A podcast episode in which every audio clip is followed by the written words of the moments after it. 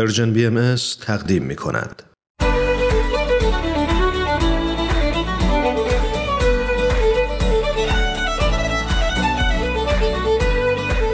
شنوندگان عزیز Persian بی ام اس، روز و شبتون خوش. من سهیل مهاجری با یه قسمت دیگه از مجموعه به سوی دنیای بهتر با شما هستم.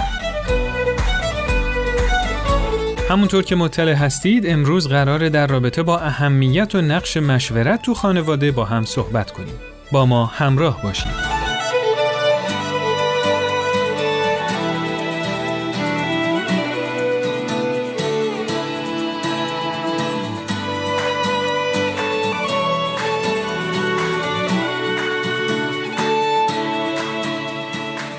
در گذشته‌های نچندان دور، کارکرد اصلی خانواده روی بقا و تداوم نسل متمرکز بود. اما رفته رفته با گذشت زمان، پیشرفت علم و تغییر سبک زندگی، خانواده کارکرد متفاوتی پیدا کرد. خانواده‌های گسترده جاشونو به خانواده‌های هسته‌ای دادن و تو قرون اخیر شکل خانواده‌های هسته‌ای هم دچار تغییرات زیادی شد. تو جامعه امروز ارزش‌ها و اهداف خانواده‌ها به صورت مستمر در حال تغییر و تحوله. اما شاید بشه وحدت و اتحاد رو یکی از ارزش‌ها یا شاید اهداف اصلی خانواده دونست که خیلی از متفکران هم در همین مورد توافق نظر دارن. میشه خانواده رو به عنوان کانونی در نظر گرفت که ارزش‌های اخلاقی و توانمندی‌های روحانی و جسمانی تو اون متبلور میشه و به استعدادهای منحصر به فرد هر کدوم از اعضای اون فرصت رشد و بالندگی میده. یه خانواده متحد که صمیمیت و محبت تو اون رواج داشته باشه، برای اعضای خانواده و حتی اطرافیان امنیت و آرامش رو به ارمغان میاره. به نظر شما همچین خانواده متحدی میتونه بدون داشتن یه فرایند قوی مشورت خانوادگی وجود داشته باشه؟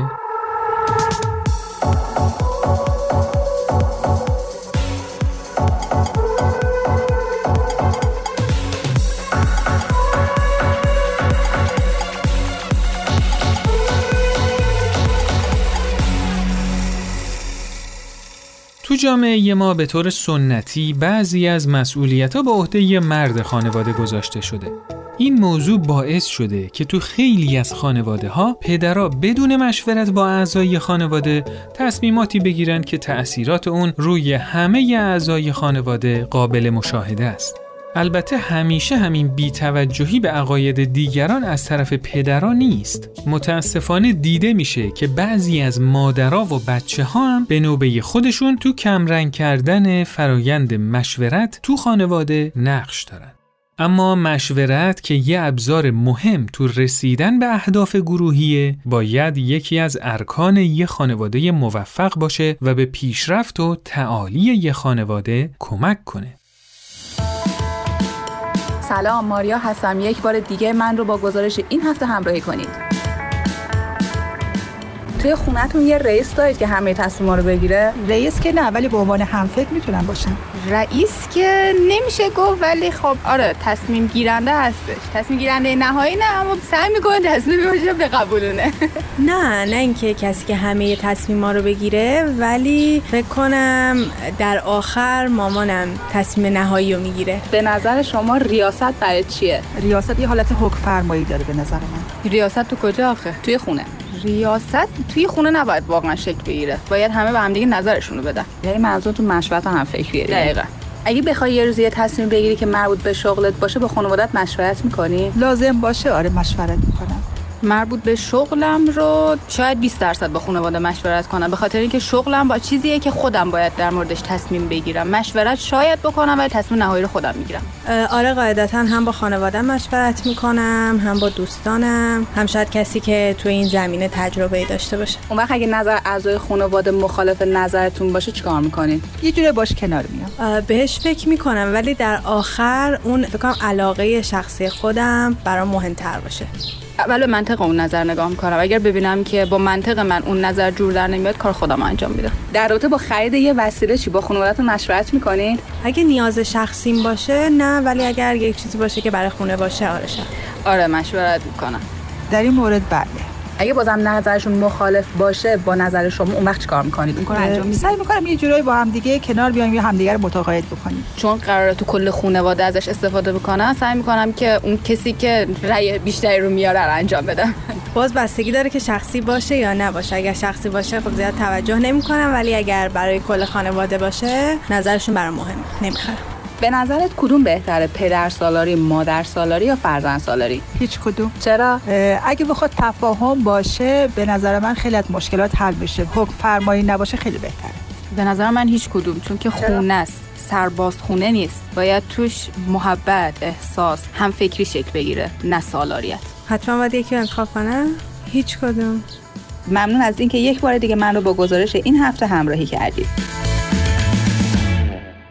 محققا معتقدن که مشورت مستمر تو خانواده علاوه بر این که صمیمیت رو بین اعضای خانواده بیشتر میکنه، میتونه کمک کنه تا همه متوجه بشن تو مسیر اهداف و ارزشایی که دارن تو چه زمینه‌های خوب عمل میکنن و تو چه زمینه‌های احتیاج به اصلاح تو کار خودشون دارن.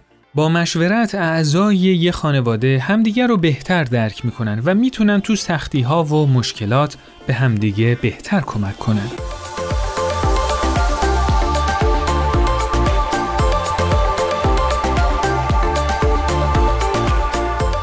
مشورت با کودکان تأثیرات خیلی مثبتی تو شخصیت اونا میذاره. وقتی با کودکان مشورت میشه و به اونها فرصت اظهار نظر داده میشه، اعتماد به نفسشون بالا میره و یاد میگیرن که تو زندگی چجوری با مشکلات مختلف برخورد کنن. اگه مشورت خانوادگی از دوران کودکی تو وجود بچه‌های ما نهادینه بشه، میتونیم امیدوار باشیم که اونا تو دوران نوجوانی و جوانی هم به این رکن مهم تو خانواده پایبند میمونن و اینجوری چالش‌های زندگیشون خیلی راحت و صحیح پشت سر گذاشته میشه.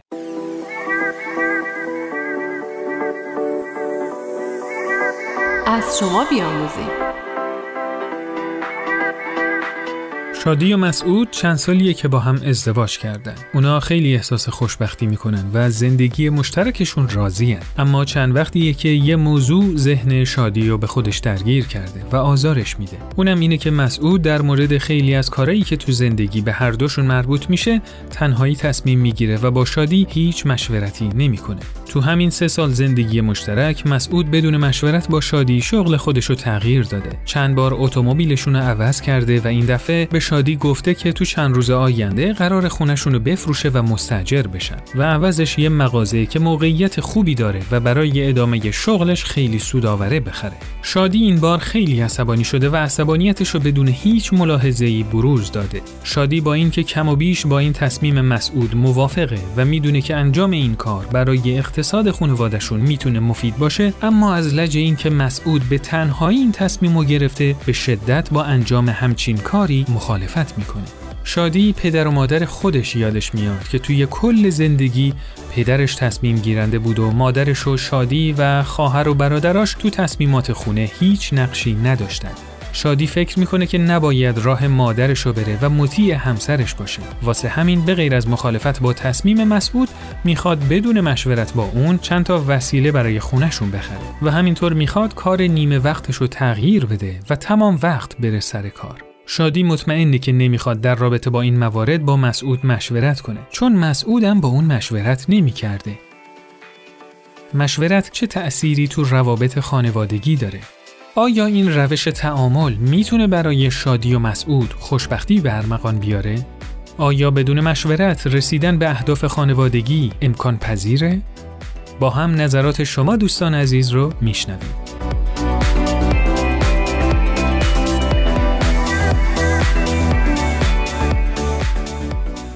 وقتی که دو نفر با هم ازدواج میکنن، میگن مثال یک روح در دو بدن هست و این امر فقط از طریق مشورت صورت میگیره، چون که فقط با مشورتی که ما افکار، احساسات و اهدافمون روز به روز به هم نزدیکتر میشه و زمانی که مشورت به عنوان یک اصل اساسی در یک خانواده جایگاهی خودش رو پیدا میکنه، میتونم به صورت خیلی خلاصه بگم تضمینی برای سلامت و پیشرفت این خانواده. به نظر من هر کدوم از ما توی جامعه هایی که حضور داریم، از خانواده‌مون گرفته تا دانشگاه و محل کار، مسئولیت انجام یک سری وظایف مربوط به همون جامعه رو بر عهده داریم. خانواده جامعه‌ایه که بسیاری از الگوهای رفتاری فرزندان توی اون شکل میگیره و مشورت کردن هم یکی از مهمترین مسئولیت‌های اعضای یک خانواده هستش. بنابراین عدم مشورت توی یک خانواده میتونه نوع الگو برای یک فرزند باشه و برای آینده اون فرزند و جامعه‌ای که فرزند در آینده در اونها حضور خواهد داشت، نتیجه خوبی در بر نداشته باشه. من فکر میکنم از بابت اینکه حالا پدر خانواده مشورت نکرده یه کاری میکنه یا مادر خانواده، این کاملا تاثیرگذار میشه روی بچه‌ها و در آینده بچه‌های خانواده مشورت نخواهند کرد، نه با پدر و مادر، نه با همسر، نه با فرزندان خودشون. این موضوع آروم آروم همینطور من فکر کنم انتقال پیدا میکنه و خیلی خیلی چیز بدیه. اونایی که مشورت میکنن موفق تر هستن، چون مشورت میتونه خیلی خیلی مؤثر باشه. به فرموده حق آسمان امر الهی به دو تا نعی روشن هست: مشورت و شفقت. یک سری از مشورت‌ها هستن که پدر و مادر خودشون بین خودشون حل و فصل میکنن و کار به بچه کشیده نمیشه. و یه سری از بچه‌ها مخصوصا طبقه نوجوان و جوان واسه اینکه حفظ استقلال و استقلال داشته باشن که روی پای خودشون وایسن، حتی اگر نیاز به مشورت داشته باشن مشورت نمیکنن تا استقلال خودشون رو نشون بدن، که طبیعتا تبعات بدی میتونه داشته باشه. و اینکه مسئله مشورت توی خانواده خب باعث ایجاد اتحاد و همدلی و بیشتر از همه باعث نزدیکی اعضای خانواده به همدیگه میشه. و بعضی از پدرها یا بعضی از مادرها مشورتی نمی‌کنند. این نداشتن مشورت در واقع یه جور کم‌لطفی و در آخر ظلم در حق دیگر اعضای خانواده میشه.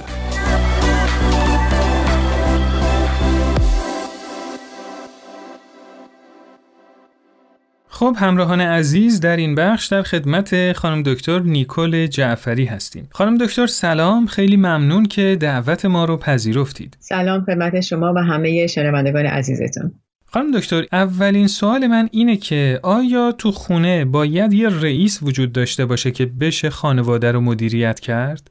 بستگی داره که اصلا این رئیس برای چی داره ریاست میکنه. به خاطر اینی که ببینید توی یک خانواده پدر یا مادر هر کدومشون ممکنه به خاطر تجاربشون، به خاطر زندگی قبلی که داشتن، تحصیلاتی که دارن، هر کدوم ممکنه یه تخصص به خصوصی داشته باشن. مثلا یکی از این افراد ممکنه تخصص اقتصادیش خوب باشه، یکی دیگه ممکنه تصمیم گیری های آنیش خوب باشه.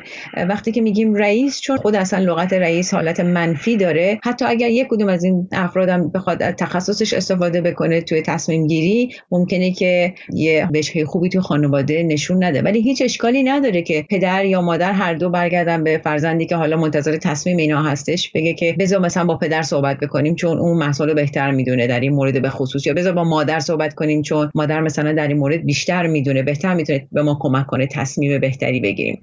اما اصولاً تصمیم هایی که مربوط به خانواده هست باید بین پدر و مادر هر دو انجام بشه. بازم حالا میایم اینو یه بار دیگه تجزیهش میکنیم، میگیم آخه راجع به چه تصمیمی میخوایم ما صحبت بکنیم. اگه تصمیم راجع به اینه که امروز نهار چی بخوریم، یا بچه مثلا کدوم لباسو بپوشه، یا بچه کجا بره مثلا بازی کنه، اینا تصمیمایی هستش که یا پدر یا مادر میتونه هر کدوم به تنهایی بگیرن. مسئله مهم اینه که اون یکی والد اینو حتما حمایت بکنه. مثلا اگه بچه میگه من امروز ماکارونی میخوام، مادر میگه باشه ماکارونی، مثلا پدر نیاد بگه که نه ما که دیروز ماکارونی خوردیم الان برای چی میخوای ماکارونی بخوری. اینه که این تصمیمای کوچیک و تصمیمهایی که به اصطلاح راندمان بسیار بزرگی نداره، پدر و مادر باید باش اوکی باشن و اجازه بدن که یک کدومشون تصمیمو بگیره و این مسئله بدی نیستش. اینه که وقتی میگم خدمتتون رئیس حالت منفی داره، اگه اونجوری بخواید نگاه بکنید بله خب خوب نیست فقط یه والد تصمیم بگیره، ولی اگه مسائل پیش پا افتاده و مسائل روزمره است هیچ اشکالی نداره یکی تصمیم گیرنده باشه. اما در مورد مسائل جدی‌تر مثل تعلیم و تربیت فرزند، مثل دیسیپلین کردنش، مثل آیندهش، مثل تحصیلش، اینا همیشه باید با مشورت پدر و مادر با همدیگه و با مشورت با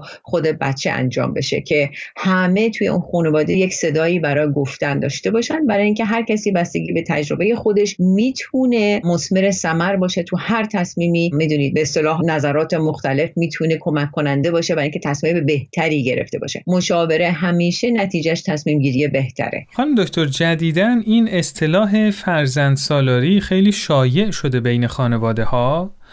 میخواستم یه مقدار در رابطه با این مسئله صحبت کنیم و اینکه بفرمایید اصلا چیز خوبیه، چیز بدیه و اینکه اگه با همچین موردی مواجه بشیم باید چطوری رفتار کنیم. بله، سوال بسیار مهمیه. اصطلاحاتی مثل پدرسالاری و مادرسالاری مضر هستن و چیزی برای یادگیری بچه ندارن. فرزند سالاری هم اصطلاح و اصلا روش خوبی نیستش، به خاطر اینی که بعضی از خانواده‌ها فکر میکنن که بچه رو باید هر چی که خواست در اختیارش گذاشت، فرزند خودش میتونه تصمیم بگیره. خب اینا خیلی مهم هستن. فرزند باید یاد بگیره چجور تصمیم بگیره، ولی فرزندی که هنوز تجربه نداره و هنوز نمیدونه که عواقب کار از این تصمیم به کجا خواهد رسید، نمیتونه سالار باشه و تمام خانواده رو هدایت بکنه و به اصطلاح تصمیم گیرنده خانواده باشه. من متوجه هستم بعضی پدر مادرها میخوان فرزندانشون خودشون بعضی مسائل رو تجربه بکنن. مثلا بارها من توی کارهای مشاوره ایم دیدم که پدر مادر میگه خب بچه باید خودش یاد بگیره، بچه باید یاد بگیره تصمیم بگیره. خب اینا همه خیلی مهمه، اما فرزند باید یه قابلیت هایی رو به وجود بیاره برای خودش. این قابلیت ها فقط از انجام کار به وجود میاد. هیچ بچه‌ای به دنیا نیومده که تو مغزش طرز تصمیم گیری و موردهای تصمیم گیری رو با خودش آورده باشه. انسان فرزندش بدون هیچ گونه مهارت های زندگی به دنیا میاد. فرزند یک انسانو اگر تنها بذارید از بعد تولد نمیتونه دوام بیاره و اینه که همه چی رو بچه باید یاد بگیره. حالا چه جوری یاد میگیره؟ با راهنمایی‌های پدر مادر و با فرصت‌هایی که بهش داده میشه که از اون راهنمایی‌ها استفاده بکنه که بتونه خودش رو به اون مرحله تصمیم گیری برسونه. در نتیجه وقتی که شما فرزند سالاری تو خانواده دارید، تحقیقاتی که در این مورد کردن نشون داده که فرزندهایی که سالار هستن توی خانواده وقتی وارد اجتماع میشن باعث شکست‌های زیادی براشون میشه، به خاطر اینکه تجربه نداشتن و تجربه تصمیم گیری صحیح و نگرفتن. و همینی که حالا که وارد اجتماع میشن میبینن که خب اینی که با خانواده‌ام فرق میکنه، خانواده‌ام اجازه میدادن من هر کاری دلم بخواد بکنم، من تصمیم گیرنده بودم. حالا وارد اجتماعی شدم که همه چی دارای چارچوب هستش، همه چی دارای قانون هستش. در نتیجه ما به این فرزندانی که از طریق فرزند سالاری بزرگ میشن وقتی وارد اجتماع میشن میگیم که اینها با حرمت نفس بسیار پایینی میان وارد اجتماع میشن، در نتیجه متاسفانه مواجه میشن با شکست‌های بسیار زیادی. و میتونیم بگیم که فرزند سالاری هم طریقه صحیح تعلیم و تربیت یک فرزند نیست. خیلی ممنون خانم دکتر، به نکات خیلی جالبی اشاره کردید. اجازه بدید این گفتگو رو در برنامه بعدی ادامه بدیم. ممنونم، متشکرم. موفق باشید. خدا نگهدار. خدا نگهدار.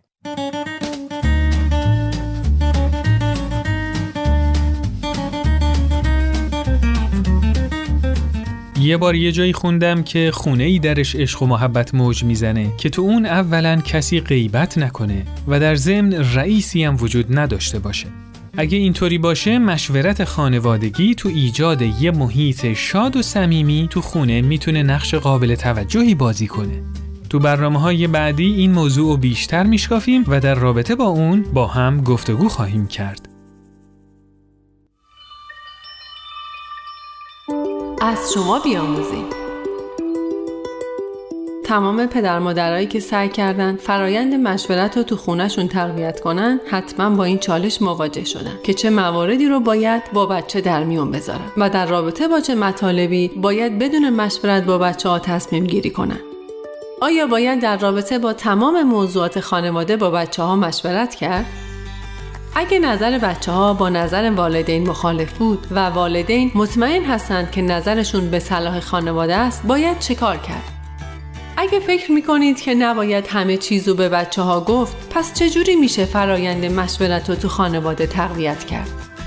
لطفاً نظرات خودتون رو برای ما ارسال کنید.